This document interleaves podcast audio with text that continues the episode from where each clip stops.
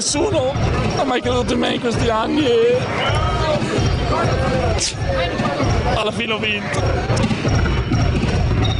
Backdoor Podcast, tutto quello che c'è dietro al basket solo su basketissimo.com. Amici di Backdoor Podcast, benvenuti. Il tempo passa molto molto molto velocemente. Siamo arrivati alla 74esima puntata e come vola il momento in cui stiamo insieme, cui raccontiamo le nostre storie di basket settimanali, così volano anche le settimane che portano alla puntata successiva. Ormai siamo a quota 74, siamo quasi a tre quarti di 100 e non abbiamo intenzione ovviamente di fermarci. Eh, io vi ricordo ovviamente eh, all'inizio della puntata tutti i nostri canali per eh, poterci contattare backdoorpodcast.gmail.com per quanto riguarda l'indirizzo mail se volete scriverci, proporvi e proporre ospiti della puntata, eh, se volete collaborare con Backdoor Podcast in qualsivoglia modo, eppure le classiche pagine Facebook e Twitter, Facebook backdoor, facebook.com slash backdoor podcast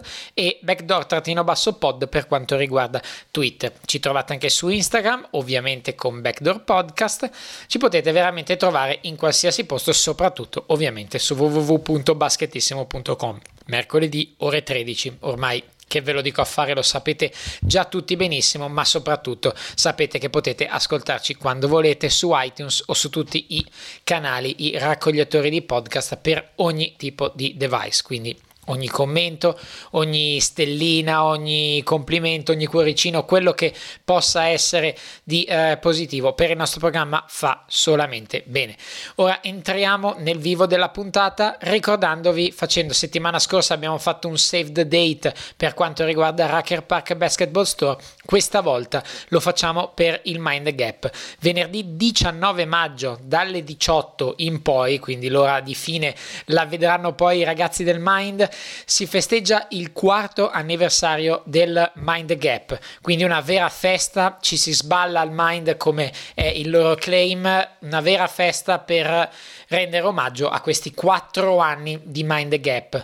Ci saranno tante persone gli irriducibili ovviamente, ma soprattutto invitiamo i nuovi adepti, chi magari l'ha scoperto da poco, chi l'ha scoperto con Backdoor Podcast, chi deve andare a riscuotere la birra del martedì, il eh, venerdì 19 dalle 18 in poi è il momento giusto per Innanzitutto apprezzare la grandissima qualità di birre che eh, Teo e suoi, la sua crew vi può proporre, ma soprattutto il bar sport che vi pubblicizziamo ormai dall'inizio della stagione che vi permette, nella fattispecie venerdì ci sono le Final Four di Eurolega, quindi potete festeggiare, bere, mangiare, ma soprattutto tenervi un bellissimo sfondo di pallacanestro, la più alta d'Europa sicuramente che decreterà le due finaliste per la partitissima di domenica. Quindi vi ricordo Mind the Gap in via Curtatone 5 a Milano, ovviamente lo, i nostri ascoltatori lo sanno, ma è bene ricordarlo la festa per i quattro anni, quindi da venerdì 19 alle 18 in poi ci si festeggia, si festeggia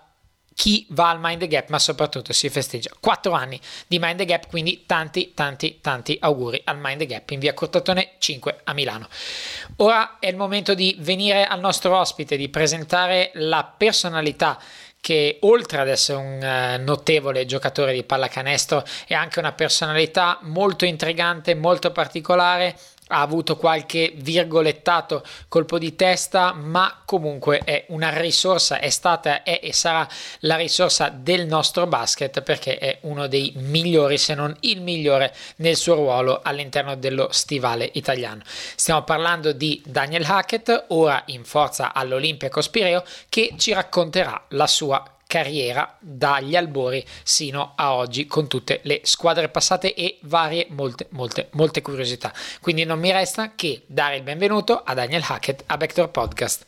Grazie ciao a tutti allora, partiamo generalmente con una curiosità, io invece parto con un elogio questa volta. Ho parlato con alcuni tuoi ex allenatori o comunque gente che ha avuto a che fare con te e tutti di Daniel Hackett mi hanno detto una sola cosa, la sua incredibile etica del lavoro. Eh, in particolare tutti hanno messo l'accento sul post allenamento, quanto hai lavorato sul tuo tiro, le, vorrei che tu mi raccontassi un pochino quelle sedute e in particolare magari quelle con, uh, con Bobby Brown ai tempi di Siena.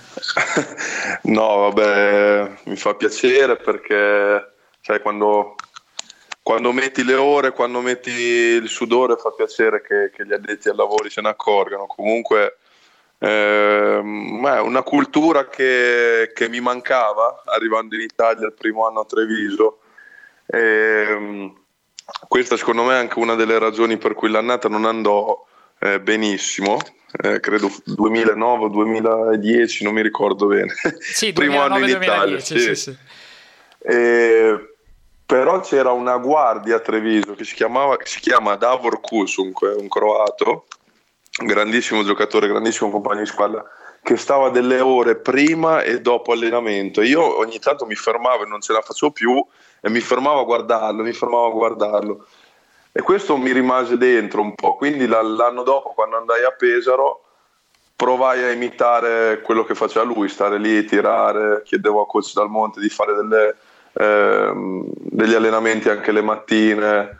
E insomma, da lì piano piano cominciai a sviluppare questa, questa famosa etica. Però dai, è una cosa che tutti i giocatori hanno, eh? non è che eh, c'è chi lo fa di più e chi lo fa di meno. Esatto, poi è quello alla fine che fa la differenza. esatto, esatto, tu hai lavorato molto su quello che era ovviamente uno magari dei punti deboli del tuo gioco e alla fine si lavora e è la grande caparbietà su, proprio sui punti deboli, proprio su quello che non si riesce a fare bene o come si vorrebbe, il passo tra buon giocatore, grande giocatore e eventualmente campione.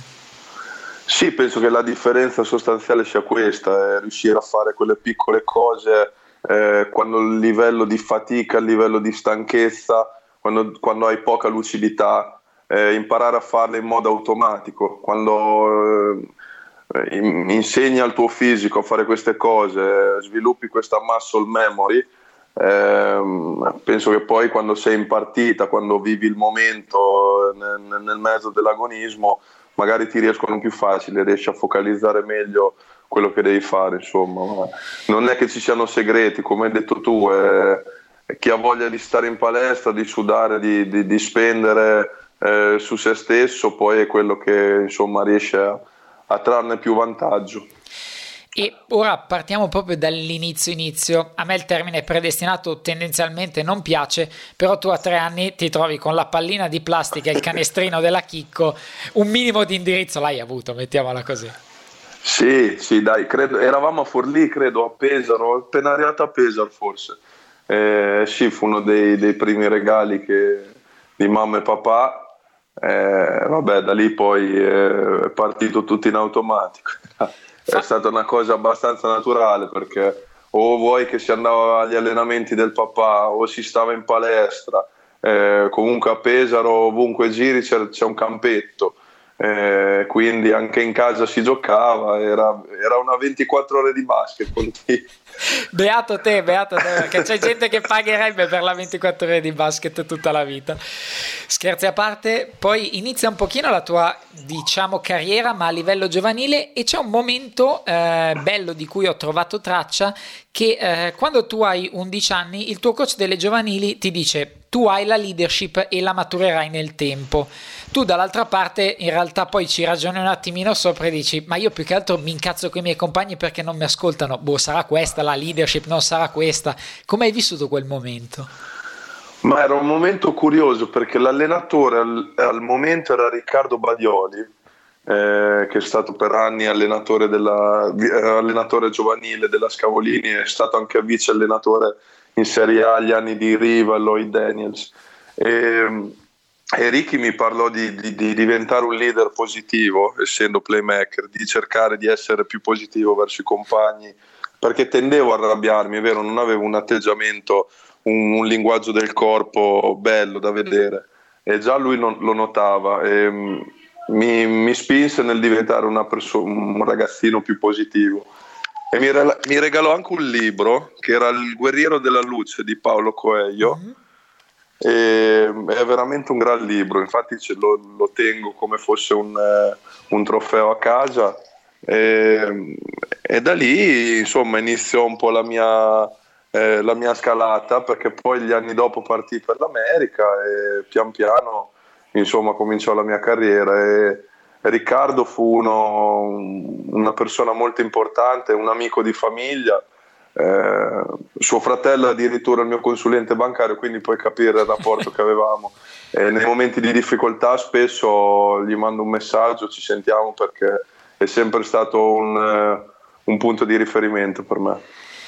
E il, eh, immagino che, eh, considerato comunque non le ere geologiche che fa, ma comunque un po' di tempo fa, staccarsi dall'Italia e andare negli Stati Uniti non era, perlomeno l'approccio non era così semplice come magari può essere adesso con una certa globalizzazione. Come hai vissuto questo stacco sia dal punto di vista un po' di basket che soprattutto dal punto di vista di vita, essendo tu all'epoca molto piccolo, cioè molto piccolo? Sì, diciamo. però sai, essendo, essendo di sangue misto con papà americano un po'...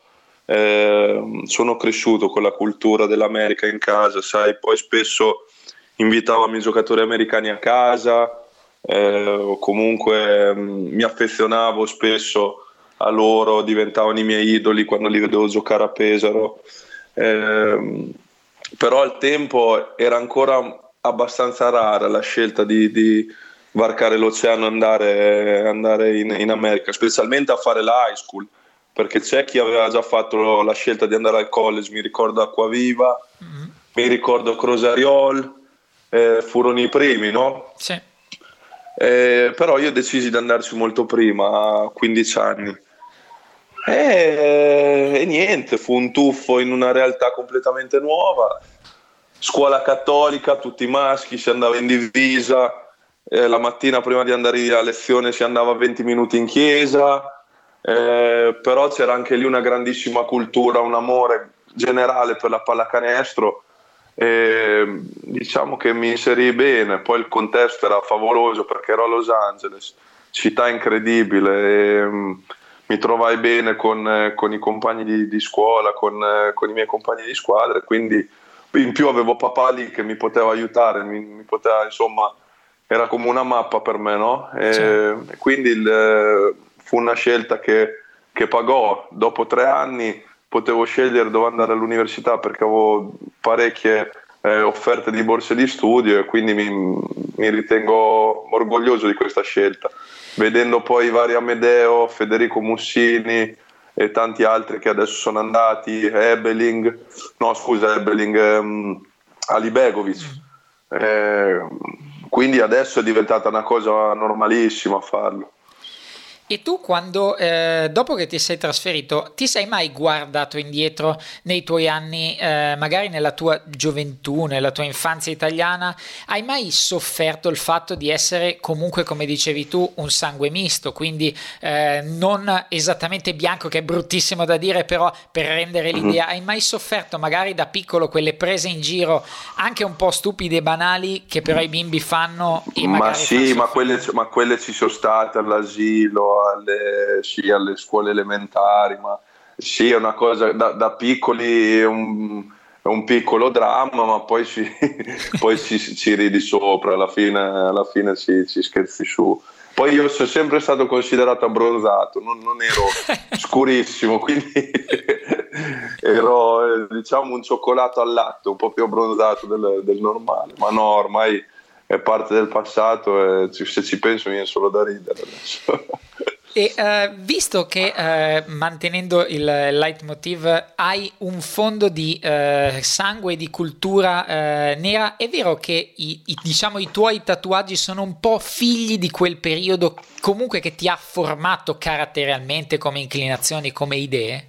Esatto. Come scusa, aspetta, che non, ti, non, non, ho seguito tutta la domanda. Puoi eh, ripetere? Scusa, pr- praticamente, essendo tu ovviamente di sangue anche americano e mm-hmm. eh, essendo poi visto a posteriore in Italia come il tatuato, quello che ha i dread, insomma, così, è vero che sì. que- quel periodo un pochino ha forgiato, quel periodo prima di Los Angeles, ha forgiato un pochino il tuo carattere, le tue idee e le tue inclinazioni? Ma decisamente, sì, sì, decisamente. Sai, eh, ehm sposando la, l'idea di andare in America, poi un po' eh, fu influenzato dalla cultura americana, si può dire un po' la cultura hip hop, ehm, no, il tipo di vita che, che, si faceva negli Stati Uniti, ehm, un po' sì mi ha influenzato, eh, ha cambiato il mio modo di vivere, di vedere le cose, di pensare, anche il mio modo di essere, quindi decisamente è stata un'esperienza che, eh, che ha lasciato il segno anche oltre i tatuaggi e pensi che ti abbia eh, un filino, come dire, tra virgolette, magari staccato dall'Italia, cioè ti abbia fatto vedere qualcosa di diverso che non so, magari ti è piaciuto più o meno dell'Italia, ma ti abbia dato un'altra angolazione nel vedere le cose? Beh, sicuramente mi, mi ha dato fiducia eh, sotto il punto di vista del, della, palla, della pallacanestro eh, giocando a Los Angeles per uno dei, dei, college principali in America e tutta l'esperienza del, del torneo sé e tutto è stato, è stato qualcosa di importante. Eh, e poi comunque lo stare lontano da casa, lo stare lontano dagli eh, amici, mm, sicurezze, eh, questi, questi, dettagli poi eh, sicuramente ti fanno crescere, non dico in fretta, però eh, sì, come hai detto tu, ti staccano dalla realtà e eh, ti aprono un mondo diverso. E ora vorrei eh, raccontare magari qualcosa di cui si è parlato abbastanza poco, perché il, del tuo rapporto con la nazionale si è parlato tanto per la vicissitudine, la fuga, eccetera, eccetera, però non si sa che quando tu eri ai USC hai litigato per la maglia azzurra, c'era la nazionale sperimentale che ti voleva, tu eri presente e USC ti ha forzato a tornare prima. No, eh, non era, speri- non era, speri- era, era la, la, nazionale A. Era, ah, era la nazionale A, ok. Che andava all'europeo, credo in Spagna, Marresa, non mi ricordo. Sì, mi sembra fosse Spagna. Eh, e poi tu hai lottato per la maglia e eh, USC ti ha obbligato a tornare con tutte le conseguenze del caso, anche una squalifica se non ricordo male. Tre partite di squalifica, sì. Com'è stato quel, quel momento in cui bene ma non benissimo, porca miseria? Bene ma non benissimo, allora le, um, fu, fu, l'anno del, del, mio, del mio esordio in nazionale perché quell'estate feci la sperimentale eh, a maggio. A giugno andai con l'Under 20 insieme a Gigi, a Pietro Radori, que, quei ragazzi e portammo a casa le, mm, il bronzo a Gorissa, l'Europa Under 20. E poi Charlie ci chiamò per andare con la nazionale A. Eh, andammo io, Pietro e Gigi con la nazionale A per eh, giocarci il, eh, dodicesimo, tredicesimo posto, quello che era, insomma. Però il, fece tutta la trafila del, del pre-europeo e poi è arrivato al torneo dell'Acropolis che era verso fine agosto, l'università disse guarda devi rientrare e non puoi più stare. Io gli dissi qua come c'è l'europeo, forse una possibilità di andare, anche se poi magari non avrei giocato un minuto, però solo il fatto di esserci era una cosa molto prestigiosa, per me ci tenevo poi avendo fatto tutta la trafila da maggio fino a, fino a fine agosto e niente, mi forzarono a rientrare minacciando di, insomma, di, di farmi sedere metà stagione, quindi rientrai, poi non le mandai a dire come mi è solito fare. Spesso quando le cose non mi vanno. E mi, mi diedero tre, tre, partite di squalifica però dai fu anche quella esperienza. E uh, a, proposito, a, proposito, di questo c'è una, una, frase che disse Federico Buffa a suo tempo su di te che diceva uh, Daniel Hackett è sincero, trasparente e nel suo mondo scherzando dice nel suo mondo è anche un po' la sua tra virgolette sfiga. È un po' la, la storia. Tu hai anche di altri giocatori che l'eccessiva trasparenza quasi è vista come un difetto. Ma eh, non so se trasparenza a volte ingenuità a volte eccesso di gen- generosità a volte il pensare poco prima di dire o fare certe cose però ehm, allora preferisco essere così eh, essere diciamo bollato in questo modo che essere neutro, hai capito? Come, certo. come, la macchina del cuore, mm. linea dritta.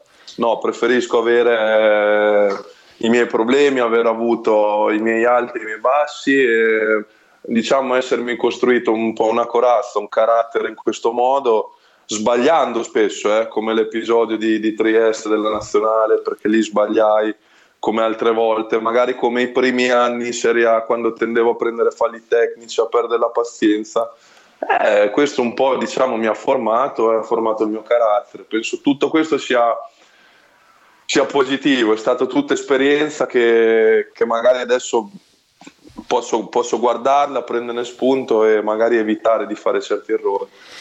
E la linea di demarcazione, posto che è ovvio che tra Los Angeles e Treviso ci sia un abisso, quanto ci hai messo a riadattarti a una, innanzitutto un posto dove vivere con ritmi e eh, logiche diverse, ma proprio anche magari all'Italia? Guarda, Treviso è stato la, il, il più, uno dei miei più grossi dispiaceri in carriera perché non ero pronto né a livello mentale né fisico né a livello professionistico, non ero pronto per fare il professionista a quel livello e fu veramente mh, difficile. Eh, la società aveva investito tanto su di me, avevano fiducia. Eh, con Svitucci lo stesso voleva darmi fiducia e tutto, però a livello di gioco ero indietro, a livello di letture, di come essere playmaker in campo, di come si svolgeva il gioco in Europa ero molto indietro. E in più diciamo che, sai, i primi soldini, eh, una bella macchina, cominci a girare, un po' di, di vita notturna, tutto questo fu un po' ehm, le ragioni per cui il mio primo anno a Treviso non andarono bene. Mi dispiace perché Treviso è una grande piazza storica e se potessi tornare indietro fare le cose in modo diverso meritava, meritava meglio, però andò così purtroppo e ci separammo dopo un anno.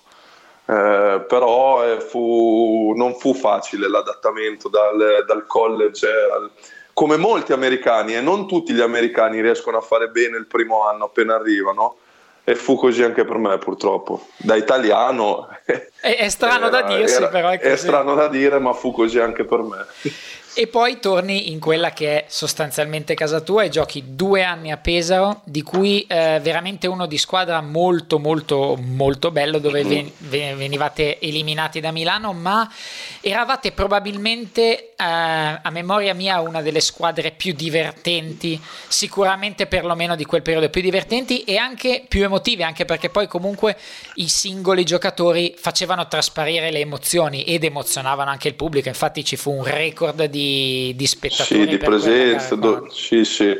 Eh, fui fortunato, fui fortunato perché dopo l'anno di Treviso non avevo tante opzioni.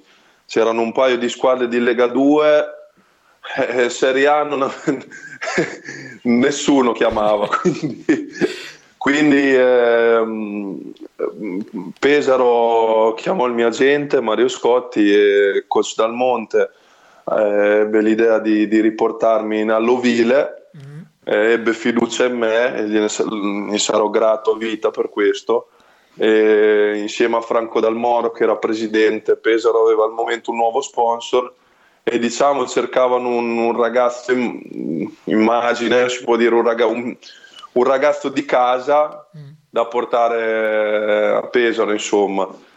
Eh, fui scelto, eh, penso che la scommessa fu ripagata perché il primo anno fu un buon anno per me, eh, dove giocai meglio. Eh, il secondo anno fu una grande riconferma, ehm, arrivò il premio Reverberi, gra- credo finimmo quarti in, eh, o quinti nella regular season. Come hai detto tu, giocando una bellissima pallacanestro, poi avevo de- degli americani, dei giocatori attorno che da leccarsi i baffi, insomma, Hickman, White, eh, Jumaine Jones, lo spogliatoio era unito perché avevamo buoni italiani, Cuso, Simone Flamini, Daniele Cavaliero, avevamo un lottatore come Lideca, era veramente una squadra costruita bene, non lunga come quella di Milano, come quella di Siena, però penso che eh, abbiamo regalato emozioni quell'anno a Pesaro, il fatto che poi 12.000 durante i playoff, aver, aver eliminato Cantù, che era una Cantù molto forte, quella di Trinchieri fu, fu veramente bello fare tutto questo per Pesaro. E eh, se dovessi scegliere un momento, un ricordo che ti porti di quei due anni? Simo, dimmi se mi allungo troppo con le no, risposte. Ah, vai tranquillo. Dopo si addormenta la gente. No, no, no, è, è, il nostro leitmotiv, quindi se si addormentano vengono cacciati al volo. Cosa ti ricordi di quel biennio particolarmente che ti porti sempre con te un momento, un'emozione? Ma eh, il rapporto che avevo col presidente Franco, che io chiamo zio Franco tuttora perché Franco del Moro è stato veramente eh, un, un, un, personaggio che mi regalava fiducia ogni volta che lo vedevo, che mi aiutava in campo e fuori dal campo, che ha creduto in me.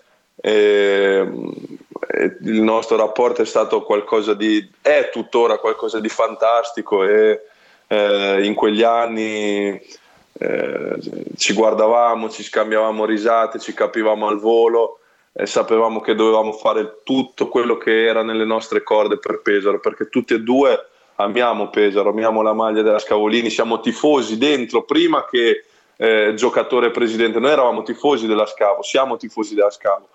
Eh, questo è stato bellissimo, è stata una cosa che non si vede spesso eh, al giorno d'oggi eh, penso che il nostro rapporto è stato, è stato, unico. Backdoor Podcast. Ora Daniel ci fermiamo un attimo perché eh, vi voglio parlare di Torrefazione Vercelli. Eh, come vi avevamo detto settimana scorsa, come potete collaborare con Backdoor, potete avere degli spazi scrivendo a backdoorpodcast.gmail.com. Settimana scorsa abbiamo avuto l'agenzia viaggi La Baia Incantata di Carogate. Questa settimana vi parlo di Torrefazione Vercelli in via Cherubini 2 2 a Milano. Se siete appassionati del caffè, se passate e volete bervene uno perché sostanzialmente per noi italiani, milanesi magari in particolare, il caffè è alla base della nostra giornata. Da Torrefazione Vercelli troverete la tradizione, la tradizione della passione che da tanti anni eh, è padrona di eh, quel negozio, ovviamente da tantissimo tempo c'è, è riferimento, è una delle pochissime torrefazioni che produce tosta proprio il caffè di prima mano, quindi eh, è una, un'esperienza anche sensoriale nel gustare un caffè, cappuccino, quello che volete al banco e poi uscire, oppure anche acquistare e portarvi a casa tutte le fragranze della torrefazione Vercelli con le loro qualità di caffè varie, su cui loro vi sapranno sicuramente consigliare qual è più adatta per voi e le capsule compatibili, quindi per chi ha le macchinette di nuova generazione potete anche gustare quello che prima vi godevate nella vostra normale macchinetta o nella vostra moca, lo potrete gustare nelle capsule compatibili della torrefazione Vercelli. Quindi la tradizione grandissima del caffè e della tostatura viene inserita nelle capsule, quindi al passo con i tempi. Eh, lo potete trovare aperta dal lunedì al sabato, quindi potete veramente sbizzarrirvi, potete andare dentro e farlo vostro punto. Ovviamente ci sono tante altre cose oltre al caffè, marmellate, eccetera, ma non vi svegliamo nulla perché dovete andare. Torrefazione Vercelli in via Cherubini 2 a Milano, quando il caffè è tradizione e la Torrefazione Vercelli sicuramente lo troverete di altissimo livello. Torrefazione Vercelli, partner di Backdoor Podcast. E ora torniamo con il nostro ospite Daniel Hackett. E poi arriva la chiamata di Siena, quel eh, diciamo ulteriore salto di qualità che innanzitutto ti fa vincere e vincere tanto in poco tempo. Eh, te lo aspettavi? Eh, in quel momento sentivi di essere pronto per questa sfida che poi hai abbracciato in una determinata maniera? No, non, non me l'aspettavo perché a dirti la verità avevamo gli occhi puntati su Milano eravamo in trattativa con Milano da, da un po', da, eh, dai primi mesi estivi di fine campionato. Addirittura avevamo svolto anche un incontro con, con la dirigenza milanese, il coach Cariolo. E poi tutto d'un tratto mi chiamò Mario Scotti e, e disse guarda che mh, mi ha contattato il signor Minucci, vuole incontrarti io dissi no, no, no, no di, digli tranquillamente che stiamo facendo con Milano, lo ringrazio, voglio andare a Milano. E Mario disse Daniel fermati, aspetta, ha chiamato Siena, te lo ripeto, devi andarli a incontrare perché ti vogliono parlare. E io dissi, oh, ci pensai due volte, dissi ok, vado a, a incontrare Siena e, e niente, che, che, ti devo dire? Lì, la, lì partì la scintilla eh, incontrai il signor Minucci e Cosbanchi, eh, il progetto tecnico ehm, perché si trattava solo di progetto tecnico, a livello economico l'offerta era quasi pari, quindi non è che feci una scelta economica, e solo si basava il progetto tecnico, mi, eh, Cosbanchi mh, eh, mi, tra- mi, trasmetteva più fiducia, mi dava più, più sicurezza, mi, mi, mi, aveva promesso un ruolo un po', un po', più importante e arrivai in una realtà che era eh, storica, dominante, si parlava di una squadra che era stata alle Final Four, che aveva dominato gli ultimi sette anni in Italia, giocando anche bene in Europa e quindi eh, arrivai in un posto dove si lavorava veramente veramente duro e questo era il segreto di Siena, oltre tutto quello che si dice, che, che si vuol dire o che eh, insomma del, spesso si parla male di Siena a mio avviso in modo sbagliato perché lì si lavorava veramente con una cultura vincente era questo il loro segreto e, e questo mi aiutò e mi trovai bene perché ero in un posto dove lavoravo, dove ero controllato e dove potevo esprimermi al meglio. Penso che giocai la miglior pallacanestro della mia carriera, sono sicuro che giocai la miglior pallacanestro della mia carriera. Ed effettivamente, ovvio, non si può eh, nascondere o disconoscere tutti i problemi che c'erano fuori dal campo, però quella Siena era qualcosa di particolare e anche a posteriori, anche eh, mi viene da pensare quando tu stesso sei andato via da Siena, sostanzialmente una piccola parte di cuore è rimasta lì e è stato un qualcosa di cui magari molti ti hanno fatto una colpa, ma io da appassionato di pallacanestro, eventualmente uno può anche essere tifoso, però la riconoscenza verso un posto che ti ha dato tanto, seppur rivale, non può in- incidere sulla valutazione personale e tecnica di un giocatore.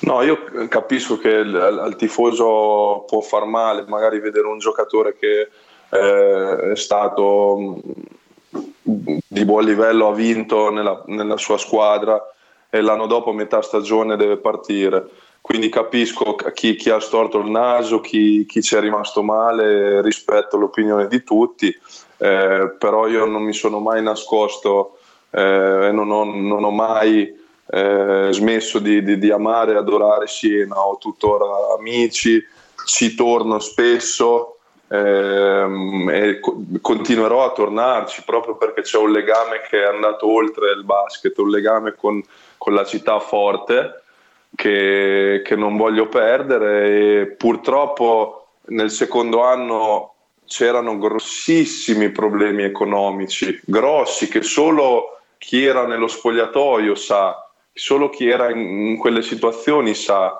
Eh, purtroppo io andai sul mercato inizio dicembre, non perché io chiesi di andare sul mercato, ma perché mi dissero che dovevo andare sul mercato, perché non riuscivano a, non, non, dico a finire la stagione, però c'erano grossi buchi economici. Certo.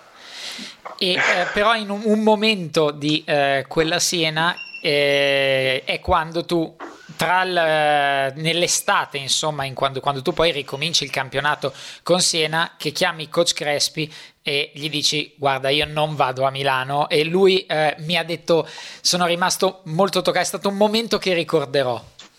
Sì, anche, anche, il rapporto con Marco è stato qualcosa di, di, speciale proprio per tutte le ore di lavoro che lui ha dedicato a me, tutti i momenti, i post allenamenti con, con Bobby Brown, ogni giorno era qualcosa di maniacale.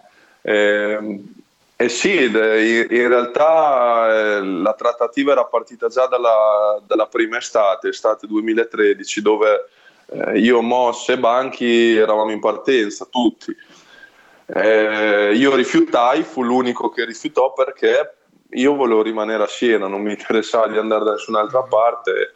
Eh, ero innamorato di quella città, volevo lottare per quella maglia per un'altra stagione e volevo rimanere. Quindi chiamai coach e gli dissi: Guarda, che io non vado da nessuna parte, eh, progettiamo, progettiamo la squadra. E ti dirò loro con, nonostante tutti Coach Banchi e il, il, management nonostante tutti i problemi economici fecero una signora squadra l'annata 2014 eh, non a caso arrivarono in finale scudetto a giocare contro poi la Milano dove, dove giocavo io. Ironia della sorte dove giocavi tu. Esatto esatto però chapeau, chapeau a Coach Crespi per aver scritto una, una pagina splendida.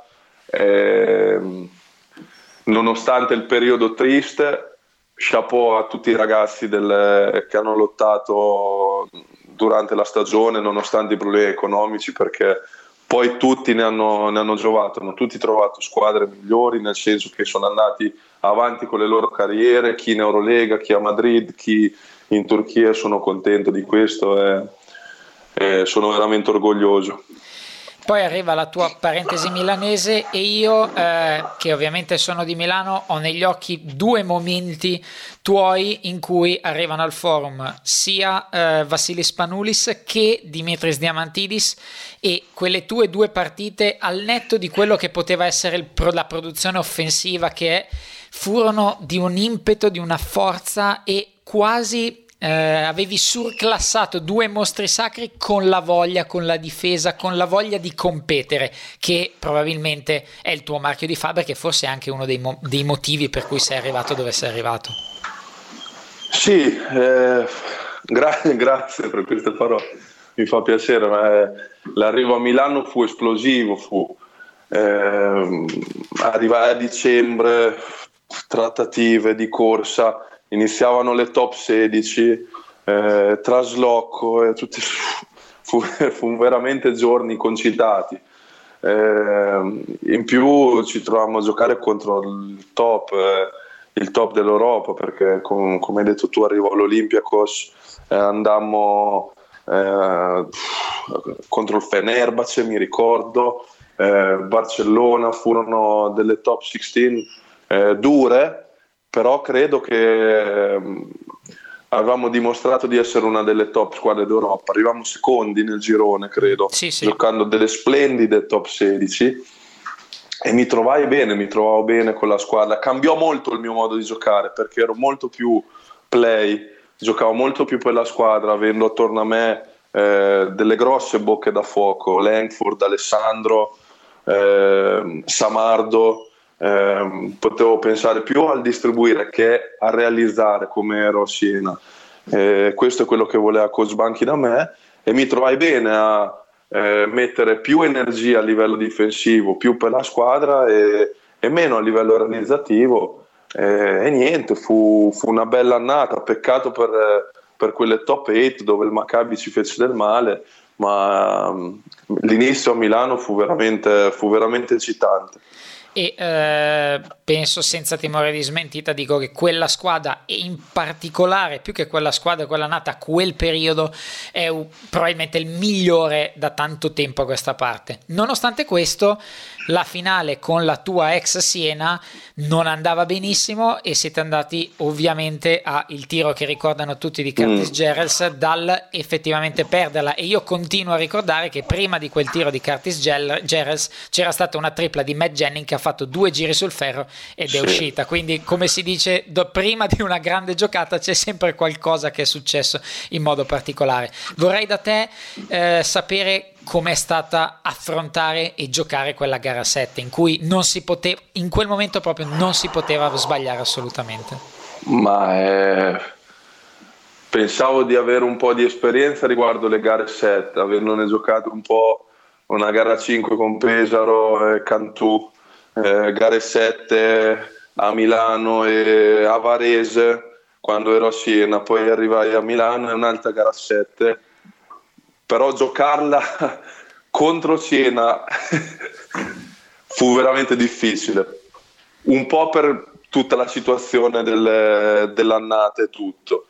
Eh, quello che era successo a gara 6 è stato incredibile, il, il tiro di Matt dentro fuori, noi che andiamo giù eh, Curtis che palleggia, si ferma a metà campo e credo che neanche guardi il cronometro. Alessandro che sì, sì, genti- sì. gentile che gli indica, oh, guarda che devi tirare che mancano 5 secondi. e lui parte e fa canestro, fa un gran canestro e portiamo la, la serie alla settima al forum dove, eh, dove la vinciamo di, di, grinta, di voglia, rimontando 8 punti nell'ultimo periodo. Eh, finalmente stappando quel tappo che c'era a Milano da non so 18-19 anni, mancava lo scudetto da così tanto. Eh, fu una grande soddisfazione e furono dei playoff difficili perché Pistoia mm-hmm. ci portò alla quinta e Pistoia era un'ottima squadra. Eh, giocammo gara 5 senza il capitano, senza il Sandro Gentile che fu espulso in gara sì. 4 a Pistoia. Eh, trovammo Sassari che era la bestia nera quegli anni, era sempre in forma, giocava una bella pallacanestro. Eh, io mi stirai un muscolo del costato in gara 2, quindi fui out quasi tutta la serie. Fu, furono veramente i playoff eh, più difficili del, della mia carriera. Eh, sono finiti bene, sono contento per, per, quello che è stato fatto. Por, riportare lo, lo scudetto a Milano è stato veramente emozionante e riportarlo al fianco di una, un simbolo che era quello di Milano, ovvero Alessandro Gentile. Ti chiedo quanto è stato facile barra difficile eh, coesistere, non dico da due maschi alfa perché non è vero, c'era tantissimo talento, comunque la squadra era ben equilibrata, ma diciamo le figure italiane assieme a Nick Melli eravate voi, due giocatori di grande carisma e di grande volontà. Sì, eh, si, si, era parlato molto di, del nostro rapporto o di, di, come sarebbe stato e devo dire che eh, non, non, ho mai, mai, avuto problemi con, eh, con Alessandro eh, a livello di gelosia o a livello di, di cose del genere. Eh, l'obiettivo era vincere ogni partita, l'obiettivo era eh, vincere lo scudetto, eravamo forzati a vincere eh, forse questa è anche una condanna per, eh, per Milano, adesso non, con tutto il rispetto, eh, c'è tanta aspettativa, c'è tanta ehm, voglia di dimostrare che, che si è al top che a volte ti strozza questa, questa pressione, no? Mm. E non so se viene dalla società, dall'ambiente, dai, dai, giornali, però Milano è così, devi avere veramente le spalle larghe devi tapparti le orecchie, devi essere in grado di, di giocare un ottimo pallacanestro perché i tifosi sono, sanno, sanno cos'è la pallacanestro, avendola vista nella storia, i tifosi che ci sono a Milano sono tifosi storici che vengono da anni. E con Alessandro devo dire che mi trovai sempre bene, mi trovo bene con lui, tuttora. Eh, siamo amici, rimaniamo in contatto, eh, compagni di squadra nazionale. Eh, mi dispiace per quello che, che, che ha passato in quest'ultimo periodo, gli auguro il meglio, eh, però veramente è stato uno dei giocatori più forti con cui, con cui ho, ho, mai giocato ed è ancora un 24enne, questo è un giovinastro esatto, quindi, esatto. quindi, ne ha davanti, ne ha, eh, eh, però fra noi c'è penso anche da parte sua stima e una grossa amicizia tutto qui. E uh, hai parlato giustamente ed effettivamente di pressione, di aspettativa. E poi guarda, scusa, mi sono scordato di dire di Nicolò, eh. Cioè. guarda che giocatore è diventato, eh, tra i migliori 10 d'Europa. Mica male, quindi, eh. Quindi mica male, ce n'era di, ce n'era di talento in quegli anni, ce n'era. e a livello di aspettative, di obbligo, di pressione di vincere, sei andato in un'altra piazza che eh, ce l'ha, ce l'ha per forza perché se Mingasupe Pambagnassi dice a Milano bia- bianco-rosso o bianco-verde, ad Atene si deve vincere e quando non vinci è un processo. Secondo te che differenza c'è tra la pressione che può esserci a Milano magari e la pressione che ci può essere in una piazza ugualmente importante e al momento più vincente come quella del, dell'Olympiacos? Una sola da parte mia non parlo greco, non leggo il greco e non capisco niente di quello che dicono. Per scelta. Quindi proprio. va sempre tutto bene. Vabbè, fin facile no. allora, basta giocare da, da estero. Eh, no, no, no. Eh, la pressione c'è anche qua. La... Qua ti dirò, più che vincere, qua è una cosa religiosa. Qua si tratta di annientare l'avversario che si chiama Panathinaikos perché questo è quello che vogliono qua. Ehm, c'è veramente una rivalità che è difficile da descrivere. E non ti parlo solo di pallacanestro, partite di pallanuoto, pallavolo, calcio sono vissute con estremo, estremo e religioso tifo. Ma tifosi che riempono palazzetti per delle partite di pallanuoto io non li ho mai visti da nessuna parte. E, e, qua l'amore per, per la maglia, che, che, può essere qualsiasi sport, per l'Olympiacos è, è incredibile. E, e guai, guai a perdere una partita in casa contro i rivali perché non succede spesso, ma mi hanno raccontato che ti potrebbero aspettare i tifosi fuori a chiedere spiegazioni e spero che non succeda per ora è andato sempre tutto liscio quindi ci farai sapere teniamo, nel caso non te lo auguro crociate, esatto, però esatto. È, è, veramente diciamo che un, a chi piace l'agonismo eh, la tensione, il giocare a un livello di intensità alto, qua è il top. Giocare un derby di Atene, specialmente di finali di campionato greco o derby di Eurolega, è una cosa fantascienza, da, da brividi. Eh, sono molto fortunato, infatti eh, spero che ci siano altre occasioni per me in futuro. E eh, posto che non saprei neanche da dove iniziare, perché potremmo iniziare veramente da qualsiasi punto, chiedo a te com'è Vassilis Panoulis, com'è allenarsi con lui e soprattutto il fatto di aver avuto, diciamo, ti ha messo la spada sulla spalla, ti ha detto è il momento di fare uno step in più, ti ha preso un po' sotto la sua ala protettrice, quindi com'è la leadership Spanulis e com'è il giocatore Spanulis, perché l'abbiamo già visto e sappiamo già tutto, ma magari qualcosa di più ci puoi dire. Beh, il giocatore è difficile spendere ulteriori parole per quello che è stata la sua carriera eh, il, suo, eh, il, suo, modo di stare in campo, il suo modo di essere un vincente nei momenti clutch. È difficile aggiungere altro. Posso dirti che eh, la sua etica di lavoro giornaliera, quello che fa, come arriva agli allenamenti, con che faccia arriva agli allenamenti, eh, come si rapporta con i compagni di squadra, con il coach, con lo staff. Eh, tutte queste cose fanno di lui un leader vero con la L maiuscola, uno da cui prendere esempio. E quando tu vedi uno che ha messo i trofei, ha appeso i banner di, di campioni intercontinentali, di Final Four vinte, di trofei vinti, di mondiali o non so quanto avrà vinto con la nazionale, quando vedi tutto questo eh, nel, nel, nel, giocatore, nel tuo compagno di squadra che ti sta a fianco ogni giorno e vedi come si comporta, eh, capisci che anche tu devi comportarti in un certo modo, no? Non vuoi, no, non vuoi fare in modo diverso, eh, magari prendere iniziativa o, ehm, o, farla fuori dal vasetto, come dice il mio amico Pietro Aradori, no? Cerchi di, di, comportarti in certe linee comportamentali e Vassilis è questo, è uno che dà l'esempio, ma neanche, neanche parlando tanto, lui è un tipo molto silenzioso. Eh, molto ombrato. Ok, ogni tanto sorride, scherza, ma sono rari questi momenti, è sempre molto concentrato e quando parla parla solo di pallacanestro, NBA, eh, pallacanestro femminile, Italia, Russia. Lui penso che guarda pallacanestro 24 ore al giorno, sa tutto di tutti, è un pozzo di pallacanestro.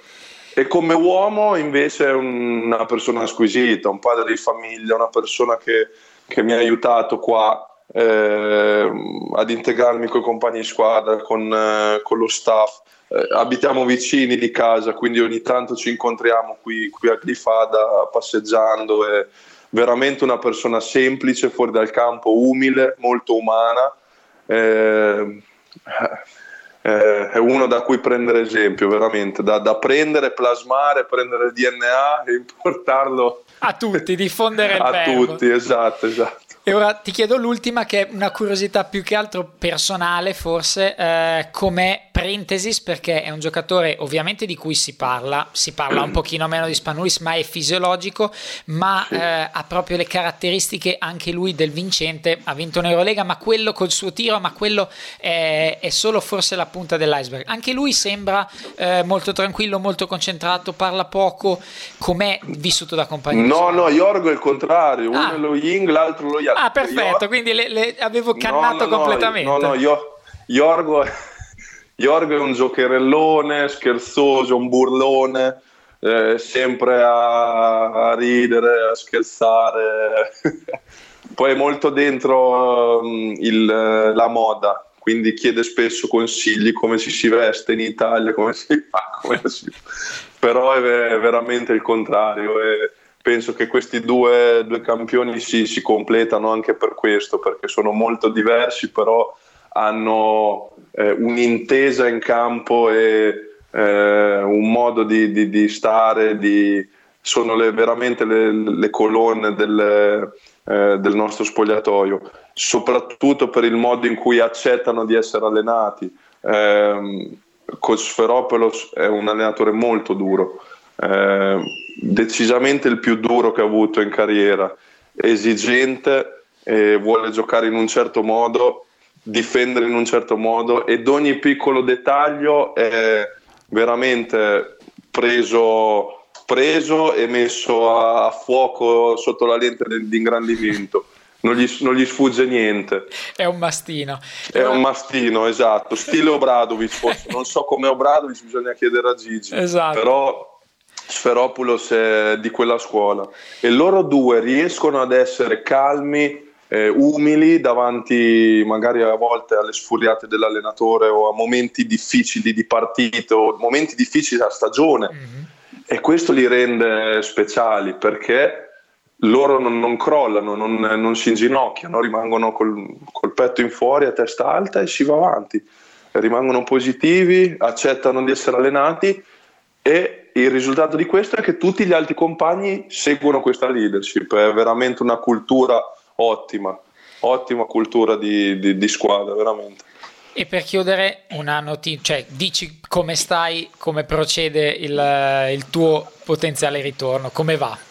Eh, va, va bene, va bene, sono, sono felice perché eh, riesco quasi a lavorare al 100% della, eh, del, della mia velocità, insomma, stiamo raggiungendo abbiamo iniziato da breve il lavoro di, di, agilità il lavoro di reattività, lavorando con i birelli in campo, quindi eh, pause, sprint, cambi di direzione, tutto questo che un mese fa circa ancora non potevo fare. E, e niente, eh, mi trovo bene, mi sento bene. Eh, ovvio che c'è anche l'aspetto mentale un po' che, che va curato perché sai, eh, a volte tendi a frenare, a rallentare, a essere insicuro su certe cose, però c'è tempo per, per curare questo aspetto e sono molto fiducioso eh, che nel giro di 3-4 settimane posso tornare al 100%, a essere, allenarmi a pieno regime. Adesso svolgo solo le prime parti di allenamento con la squadra, poi quando iniziano il contatto vado in sala pesi e poi faccio dopo l'allenamento. Quindi sta andando bene, dai. Ho avuto la fortuna di avere tante persone che mi hanno voluto bene. A Pesaro il dottor Benelli, Matteo Panicchi, eh, Seba Censini, tutto lo staff del Fisioclinic, eh, qua ad Atene, lo staff della nazionale che mi ha seguito per l'operazione. Eh, veramente tante persone mi hanno coccolato, adesso è ora di, di ripagare tornando a essere il Daniel di prima in campo e speriamo per la nazionale quest'estate. Io te lo auguro tantissimo, ti ringrazio del, di questo splendido viaggio all'interno della tua carriera e, e, ti faccio in bocca al lupo per il tuo rientro. Grazie, mi, mi sono scordato di dirti che la cosa più difficile è cambiare i pannolini. Quindi, tutti, quindi per quello non sei ancora pronto tutti a mettere... i giocatori che pensano di, di fare bambini, preparatevi perché è la cosa è la cosa più difficile da fare. Prendete, no, appuntate parte, tutto. A parte tutto, no, va, va, tutto bene, sono sereno e ho voglia di tornare in campo, mi manca, mi manca il basket giocato. E un abbraccio a tutti gli appassionati in Italia e grazie per avermi avuto qua Simone, grazie Gra- Grazie e buona serata Daniel. buona ciao. serata, ciao. Ringraziamo ancora Daniel Hackett direttamente dal Pireo, reduce dall'evento per la presentazione delle Final Four proprio a Pireo che il suo Olympiacos giocherà la, la semifinale ovviamente contro il CSK a Mosca, questa volta magari da sfavorito ma come lui stesso ha detto mai sottovalutare i Printesis e soprattutto gli Spanulis del caso quando si tratta di dover vincere. Purtroppo Daniel non ci sarà per il noto infortunio che ha subito ma noi gli auguriamo auguriamo innanzitutto di recuperare molto molto in fretta e soprattutto di essere presente agli europei con la nazionale italiana perché ovviamente la nazionale ha bisogno di tutti e in particolare ha bisogno anche di lui. Quindi grazie grazie a Daniel Hackett e eh, ora mi, mi, manca solo di ricordarvi il nostro secondo partner eh, da inizio stagione Racker Park Basketball Store. Settimana scorsa c'è stato l'evento con Ugo Sconocchini e se anche Ugo Sconocchini ha comprato da Racker Park Basketball Store beh veramente non potete, non potete esimervi. Eh, tutto la, la l'apparel sportivo che volete lo trovate la, il misfatto del furto che hanno subito ormai è acqua passata hanno già rilanciato sia il loro negozio il punto vendita comunque la merce è completamente a disposizione di chiunque voglia andare e comprare. Quindi Racker Park Basketball Store a Milano in via Washington 82 Guido e Davide sono sempre lì pronti per darvi una parola un consiglio su quello che vorrete acquistare. Si tratti di scarpe eh, indumenti, cappellini, anche libri ovviamente ve lo, diciamo, ve lo diciamo spesso, ci sono anche libri tematici di pallacanestro, quindi veramente non potete mancare. Racker Park Basketball Store via Washington 82 a Milano, partner di Backdoor Podcast e se volete andare dite che vi manda Backdoor Podcast e che lo avete scoperto proprio dal nostro programma. Ora è davvero tutto anche per questa settimana. La storia di basket ve l'abbiamo raccontata, vi abbiamo intrattenuto, speriamo vi siate divertiti come nelle scorse puntate e come speriamo facciate nelle prossime. È davvero tutto, non mi resta che augurarvi buone Final Four di Eurolega, buone finali di conference eh, NBA, buon inizio di playoff italiani, insomma il periodo è pieno, si dorme poco, ma è tutta, tutta bellezza e gioia perché quando mancherà la pallacanestro ce ne accorgeremo leggeremo. Grazie ancora a tutti, un abbraccio da Simone Mazzola.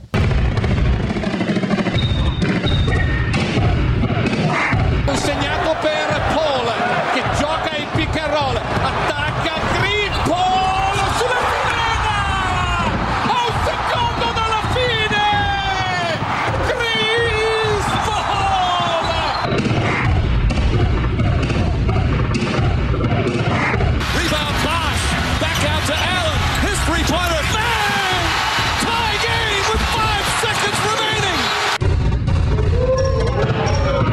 Nessuno, nessuno ha mai creduto in me in questi anni e alla fine ho vinto. Backdoor Podcast, tutto quello che c'è dietro al basket solo su basketissimo.com.